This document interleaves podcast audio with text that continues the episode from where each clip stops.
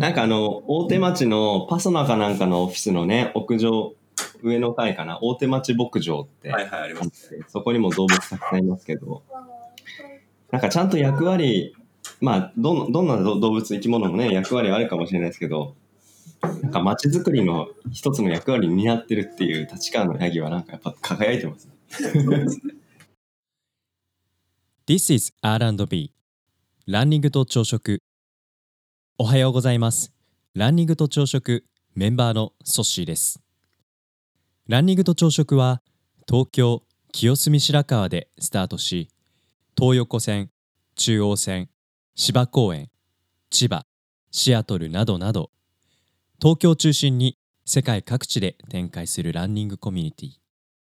毎週土曜日の朝7時30分に近くに住む仲間と集い築地上野銀座東京各所の朝食会場をゴールにして朝という始まりの時間をコンセプトに仲間とゆるっとランニングを楽しむ活動です。この番組では平日の朝ソロランニングからそれぞれの自宅に帰宅したメンバーと共にオンラインスタジオで集いながらその日のランニングで見かけた景色最近の習慣ハマっている料理や朝食などなど日々の日常について朝食を囲いながらそれぞれの始まりの時間をお届けしています。本日の朝食参加者は一体どなたなんでしょう？それでは本日の朝食いただきます。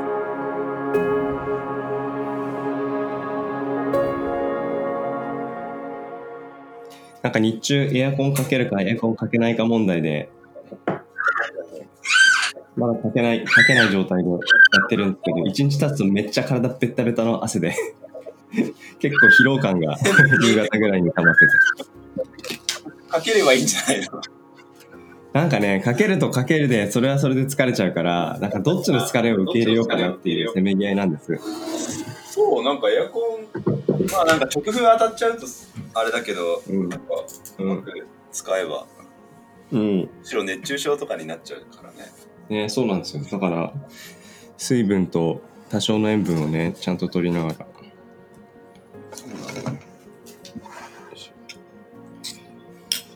えー8月、8月7日ですね。いやーすごい、いつの間にか7月、6月が終わってしまった。そうなんですよ。もう、まあ、な夏本番って感じですよね、今週ね。なんか、あの、夏も本番来て、気づいたらもう9月が近いみたいな感じで、あれ？なんか夏短かったなっていう、そういう2020年になりそうですよね。まあね、だってもう1週間、8月も1週間経ったなってことだよそうそうそうそう。いやでも本当この時期のオリンピックがもし開催されたと思うとめちゃくちゃ暑いっすね。いや、この前、今もさ、あの、カレンダーにたまにさ、うんうんあの、何もともとチケットを取っていたさ、日程の、あの、スケジュールが出てくるんだけど、はいはいはい。この中でやるのは無理だな、みたいな。さすがにきついだろう、みたいな。うん、え、よくんってチケットどの種目あの予約できてたんでしたっけ？えっと、オリンピックの方は、え確かね、あの、バスケ、ミニバスケみたいなやつと、おうおう4対、3対 3?3 対3。バスケと、あとね、スケートボードと、はいはいはい。あとね、スケートボード。スケボーうん。あと、あとなんだっけな。パラの方は、えっと、カヌーと、うん。あとね、全然覚えてないわ。あとなんか2つぐらい入ってたかな。そうそう。なんかテニスかなんか申し込んでなかったですか？あ、テニスもね、あ、でもね、テニスは入れなかった気がするな。うん。そうそう。スケジュール見ればわかるかも。そうそう。うん。だからなんか、あーこの時期だったんだ。あとたまにさ、こう、ちょっと街を歩いてるとさ、ふとさ、うん。あーなんかオリンピックだったら、僕なんか両国に住んでるから、国技館の前とか通ると、オリンピックだったらこの辺なんか世界中の人でごった返してんだろうなって思いながら。ああ、確かに。うんうんうん。あの僕らがね週末浅草にランニング行くともう朝早くから外国人含めね観光客たくさんいるじゃないですかうん。ああいう感じが東京の至るところで期間中いろんなところでそういう景色が見えたんでしょうね。そうそう多分さうん。夜中もさ、夜中もさ、うん。なんていうのその例えばオリンピックの1個の試合のためにが日本にさ来る人とかもいるじゃん。うんうんうん。そういう人たちはさ高いホテル代を払ってさどれだけこの日本滞在を楽しめるかっていうことだからさ、うんうん。もう多分昼夜問わず多分あたあ何こう東京なりさ、うん。周辺を遊び尽くすと思うんだけどさうんそうすると結構いろんなまあもちろん迷惑な部分もあるかもしれないけどさ逆にもううん。お祭り期間だからさいろんななんか、なんていうのかな遊び方っていうかさ楽しみ方を発見してくれそうだしさ、そうですね。その期待に応えるべくさ僕らはさいろんな遊びをさこううん。新しく開発して提供するみたいなさ、そうですよ。オリンピックってそういうレガシー的な部分がねあの、うん。僕らには与えてもらえるからそういう意味ではすごい期待してたんだけど。うんうんうん。いやなんかそういう多分ようくんの楽しみのなんか気持ちからなんか僕とようくんとねあのお高さんで築地の場所も借りてた築地でやりたいんですけど、うん。そう築地のね場所ももう残念ながらあの手放してしまいましたけど。そうそう。あそこもすごい建物でしたからね。掃除もして築75年の長屋で。この前ね引き渡してきたんですけどうん。やっぱいい感じでしたよ。あちなみに次の入居者はですねあの詳しくは聞いてないんだけど、あのなんか日本人とカナダの人かな？あのあ3へえ。人組ぐらいの僕が会ったのは3人で、うん。なんかね日本のそのなんかあのまあカルチャーを海外に発信するメディアの人たちらしくて、ちょっと会社名とかははいはい。その時は聞かなかったんだけど、うん。それのなんか拠点というかスタジオとして使うらしいです。うんうんうん。だからいいいいなと思っ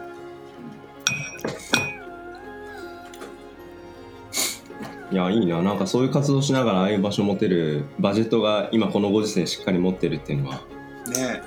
羨ましいね。えまあなんかオンラインの授業だからね。やっぱそこはうん。いけるのかもね、うん。海外とのその関係そうかもしれない。では。うん。インバウンドはもうなかなか厳しいけど、そうですねうんいやでもなんか多分メディアでそのまだオープンになってなかったレベルでねいろんな企画考えてた人がいたはずだから 実際この期間中にねどんな遊び倒し方をいろんな国のねインバウンドで来た方たちがしたのかっていうのは僕らも住んでる立場としても気にな気になるあのトレンドだったなと思って。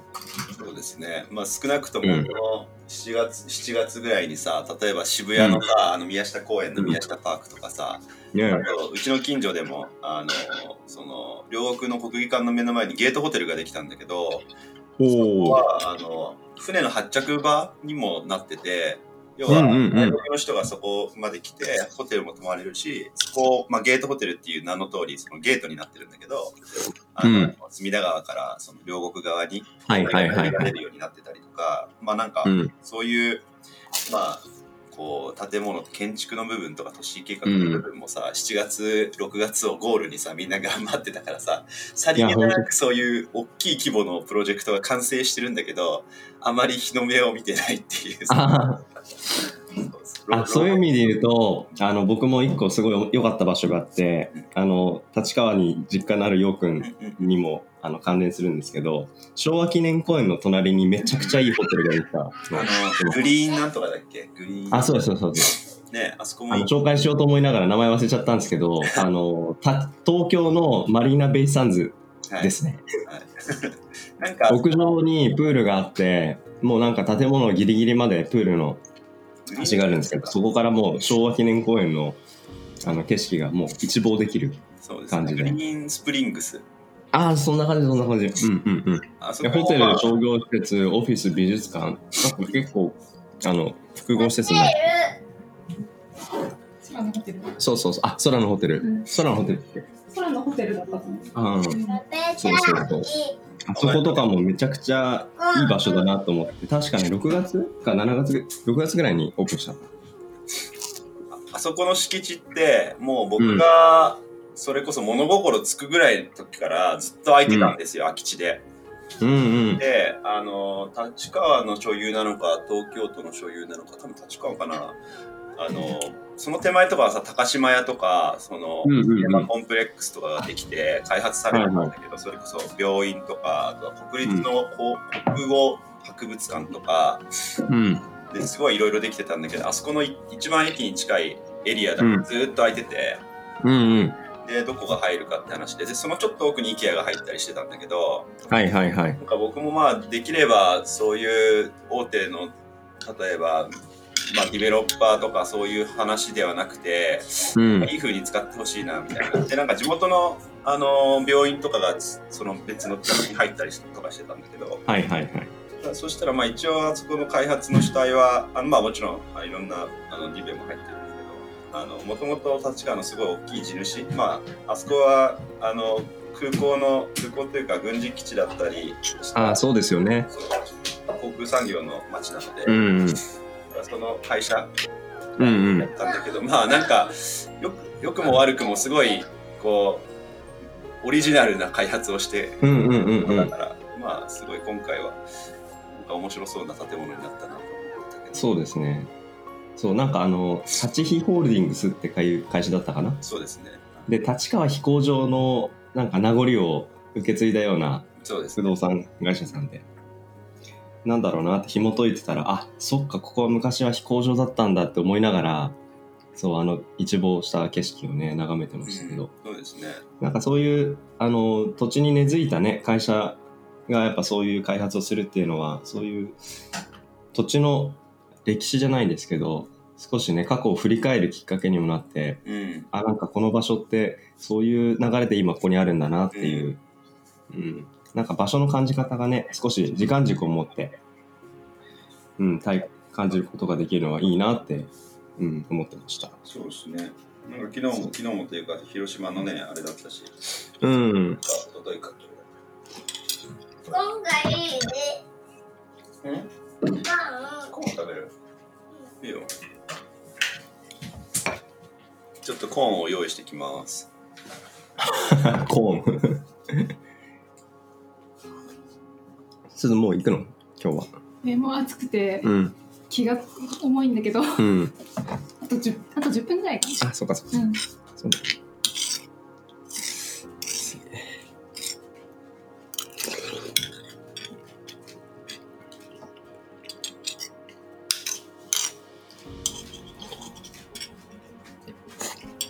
ゆうちゃん何時だっけ ?10 時？えっとね10時半10時うん10時うん。うんあのね、今、コーン取りに行った。コーン多分。トウモロコシ。コーン。うん。何のコーンかわかんないけど。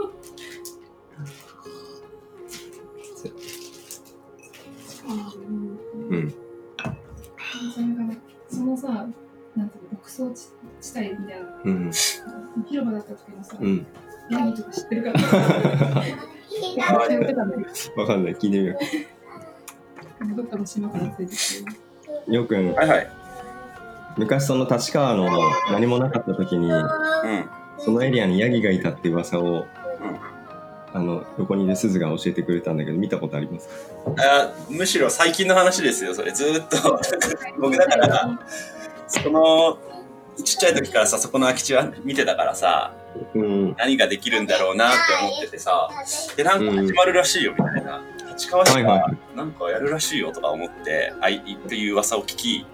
うん。でそれちょっと忘れた頃にフラッと行ったらなんかヤギがなんか20頭10頭10頭ぐらいいて あのでなんか立川の市役市役所の職員の方が連れてきたそうそうそう。なんかこれが立川がこの10年空き地でなんか開発をしようとしてたところに最初にやるプロジェクトかと思って結構笑っいやいやいや、やっぱヤギのなんか可能性に目覚めたんじゃないですか、立川の。た。なんかね、一応立川の職員としてうん。あのそのヤギが雇われてて、で、業業務内容はその空き地のその雑草を取ること。おお。だった気がするう。んはいはいはい。そうそう。最後お別れ会があってあ、そうなんだ。そうなんか職場の人が休み時間にわざわざお別れ会に行ってました面白い。そっか。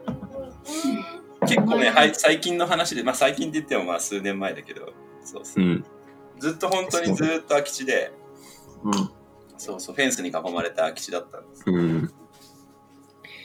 なんかでもそういう空き地がね、あるともう今はもういそいそと次の開発、次の開発ってね、場所がどんどん新しくなってきますけど、いいじゃないですか。そうやってヤギにしばらくじっくりね、雑草、雑草食べてもらって、ゆっくり時間かけて次の場所を作っていくのは。そうそう。なんか立川のさ、立川市の中では、まあ立川で東京の福福都心って言われてるんだけどさ、うんうんうん。ある程度人口も、あの、なんていうのかな、通行人口っていうか、あの、まあ、駅を降りる人たちも多いからさ、うんうんうん。あそこの土地って、まあ、いわゆる開発地としては、まあまあ価値のある土地なんだけど、はい。そこに、ヤギが数頭いるっていう、その、その感じが面白いです。うん。なんかあの、大手町のパソナかなんかのオフィスのね、屋上、上の階かな、大手町牧場って、はいはい、あります。そこにも動物たくさんいますけど、なんかちゃんと役割、まあ、どんどんな動物、生き物もね、役割あるかもしれないですけど、なんか街づくりの一つの役割に担ってるっていう立川のヤギはなんかやっぱ輝いてます。そういえばなんか昔僕、あの、新潟の長岡のうん。山越村っていう中山間地域があるんですけど、はい。大学の時に、あの、プロジェクトで、うん。なんか自主プロ学生プロジェクトみたいなのを立ち上げて、その立ち上げた理由が、その山に、あの、アルパカが来るって話になって、で、僕の同同期の、まあ、はいえっと都市研、都市研、まあ、都市研究室系の、その同期が、のおじさんがこの市市長層、市長、市市長、市長長さんなんですよ。市市長長さんなんですよ。よくわかんないけど、なんかなんか雰囲気は分かっあの長岡の中越地震があってから数年後なんですけど、た。はい。中越地震が起こる前にあのアメリカのアルパカ牧場を経営してる日本人の女性から、その山越村が多分気候的にもあのアルパカ育てられるからあのしますって話があってでその理由としては、あのアニマルのまあなんていうのこのあの高齢者向けのアニマルセラピーみたいなうんうん名う目でなんか一頭寄付しますって話があったんだけん。どなるほど。地震で亡くなっちゃったんだけどでもある程度復興もしたから、えっと、アルパカまた来るみたいな話になって、えそれをそー、の僕の同期から聞いてえそしたら牧場作りに行こうよっつって、その牧場作りから大体34年関わったんだけどうんうん。そうで結局ね今もねそのアルパカが観光支援になってるのとへえ。当初の名目通りその、うんうんおじいちゃんばあちゃんがアルパカの世話したりとか、まあ、観光客が来るから、その横で直売所で野菜売ったりとかうんか。ね、そういうすごいね、こう、で、しかもね、確か初初年度はね、2、3000人来たんですよ。その、本当に山岡から1時間ぐらいの地域に アルパカを見に、あのまだアルパカがね、あの、すごい流行り出す、ちうん。ょうど直前か同じぐらいのタイミングで、すごいな。そうそうそういうなんか町、町おこしもあるんだなと。アニマルセラピーのなんか枠を超えたもう、アニマルインバウンドじゃないですか。経済施策ですよ。実質はアルパカはすごいなんか、あの、いわゆる東武動物園とかにいるアルパカよりは、はい。野生のアルパカ？そこの僕の部隊が野生に近い状態で飼ってたから、最初全然人に懐かなくて おばあちゃんとかに唾かけちゃうみたいなそんな感じだったけど あの数年そこからもうあの赤ちゃんとかも生まれたりしててえー、あ、繁殖もきちんとね、できたんですね。人にもな懐いてきてさあ、素最敵素敵。最初は結構大変だったうん。いや、なんかね、その人間同士だって初めましてでね、なかなか共生するには、ね、信頼関係築くの時間かかるように、やっぱ動物とも時間かかるってことですよ。そうそうなんか僕とかもさそんなこことでそこに滞在しながらプロジェクトやってたんだけど、うんうんある日夜中にうん。はあのちょっとさ学生だったしさいはいはい夜も。すごい星とか綺麗なんですよああ、いい場所ですね、本当に。なんか、あ、そういえばと思って、牧場の中に入って、アルパカはすごい警戒心強いんですけど、うんうん。アルパカと添い寝したら気持ちいいんじゃないかと思って、じりじりじりじり数十分かけて、中で寝転びながらアルパカに近づいてったら、最後についにアルパカと添い寝ができて、もう土とかでもうなんか、服とか泥だらけなんだけど、そんな体験をしました。うん。アルパカって、あの、なんか、毛は気持ちいい感じなんですよ。ふわふわして。ほんとね、実際外側はやっぱり土とか泥とかついてるから、うんうんザラザラってカチカチしてるんだけど、うん中に手突っ込むとすごいふわふわで、ああ、そうなんだ。そうすごい気持ちいいです。すごいな。でもなんか、動物がね、一匹いると人間は多分優しくなるんじゃないかと思うのは、この今、鈴のうちにいるおもしくんという猫に僕はだいぶ、あの、癒されてるし、彼とどういうふうにいい関係を築こうかって日々近寄ってますけど、なかなかね、あの、がついてくれない。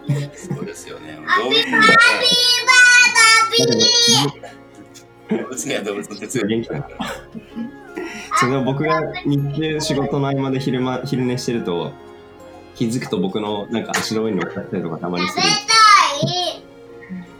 なんかね動物もやっぱ日中人がいると安心するのかもしれない今久しぶりになんかアルパカの記事を調べたら、2020年の、あ、ちょうど今日の8月7日の記事なのかなこれ、いつの記事うんうんあすごいタイムじゃじゃ6月4日の記事だ。なんか、見せて。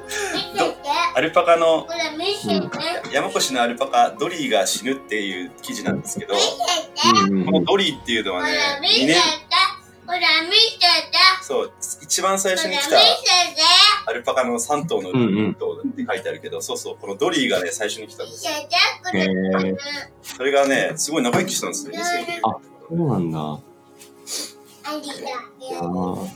初めてね来て受け入れてね一緒に生活するのはやっぱアルパカだけじゃなくてね人間も試行錯誤したり模索する日々だと思うからそれでね長生きでき。たっていうのはすごいことですねあくんがこれやってあげるよ。あ意外とね、なんか、くんこれがやってあげる。これあくんが。ちょっと待って、ごめん。聞こうとしてさ、山越がさ、いいんじゃないかって最初は言ってたんだけど、うん意外と夏場に気温が上がっちゃって、うんうん2年目に、ね、赤赤ちゃんが来たんだけど、はいはい。赤ちゃんがね、熱中症でね、死んじゃったりしたんですよ。ああそうなんだ。だからね、すごいこう、日よけを作ったりとか、あの、うんうん。小屋の中にエアコン入れたりとか、結構ね、あーいろいろ工夫してね手をかけたんですね。そう。なるほど。今もうね、多分数十頭、60頭とか100頭近くになって。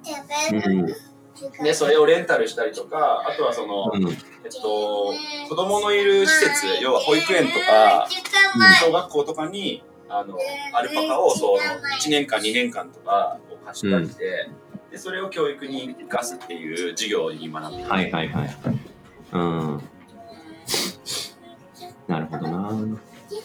まあでも僕らね本当に当たり前のように飲んでる牛乳だ一つとってもね牛さんがいないと供給がままならない中でねどうやってそれが生まれてるかっていうのを見てねその動物と触れ合ってっていうなんかそういう体験ってないとなんかそういう感覚全く養われないまんまね自然と生活するみたいな感じになっちゃう。今だから思ったんですけどランニングと朝食のなんかゴールになんかちょっとしたなんか動物がいる場所がどっかあったら結構盛り上がるんじゃないかなと思って。どっかなないかなと思った。そうですね。うん。そうですね。まあでもそれこそやっぱりうん。彼らが住みやすい環境で 僕らもうん。してあげるのが一番いいですよね。そうね。そうそう。八ヶ岳最近行ってるけど結構やっぱり鹿とかイノシシとかいるんですけど、なんかある一個のレストランに行ったらあの庭にタヌキがいてはいはいはい。本当は餌付けしちゃいけないんだけどそのレストランのオーナーが多分餌付けしてるんですよ。だから、うん食べてる最中とかずーっとそこに立ち止まあのいてそれから帰ったぐらいにそのオーナーがなんか水かなんか入れてあげてうん。そうそういうなんかそれこそポンポコみたいななんか世界があると本格うん。あれですよこの東村山夜散歩してるとたまにタヌキが出るらしいです。ああそうですよね でしょ？タヌキなんか猫がうん。餌を食べてて、うん。で暗闇暗がりの中で猫が餌を生で食べてて、よーく見たらなんか2匹ぐらいタヌキがいて一緒に食べてる。ね僕も昔立川でねタヌキ何回か見た、あそうだあとあのねついにですね今日うん。ラジオに出てきたのがですねバフが僕の試作品第2号ができました。どうですか？どうですか？当初6月にできると言っていたあの、うん。バフが8月にも差し掛かり、うん。ゆっくり開発してますが。いやーよくあのじじっくりやってくれてましたよ。あのねこの前よりもね色がですね、鮮やかになってきました。あそうあの工藤さんが色のあれですかね付け方工夫して。そうちょっとね工藤さんと相談して色を少しデータをいじって、うん。であのこの前よりもねなんていうの形をちょっとストーンって感じにして。うんうん。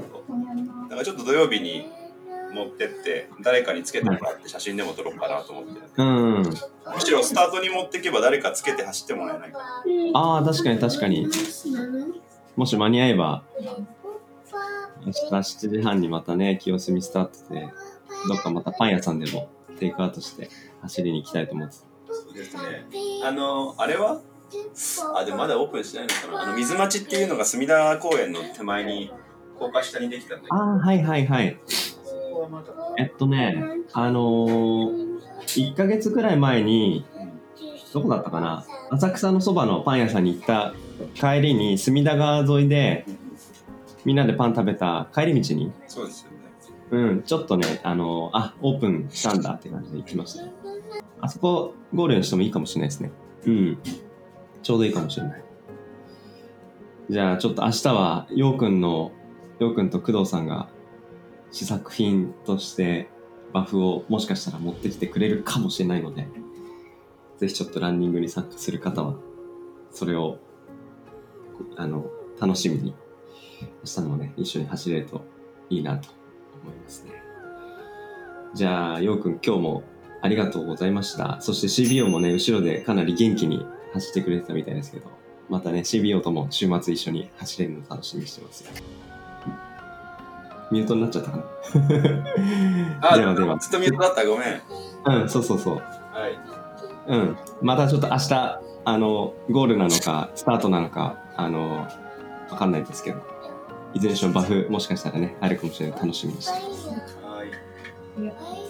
ではでは8月の7日金曜日今日の朝食ようくんと CBO と、えー、3人でごちそうさまでした。きょうさんじゃなくてソッシーさん CBO ごちそうさま。ごちそうさま。CBO ごちそうさまいってらっしゃいコーンフレークに。新しい保育園楽しいですか？バイバイ。はいさよなら。はいよくありがとうございました。でした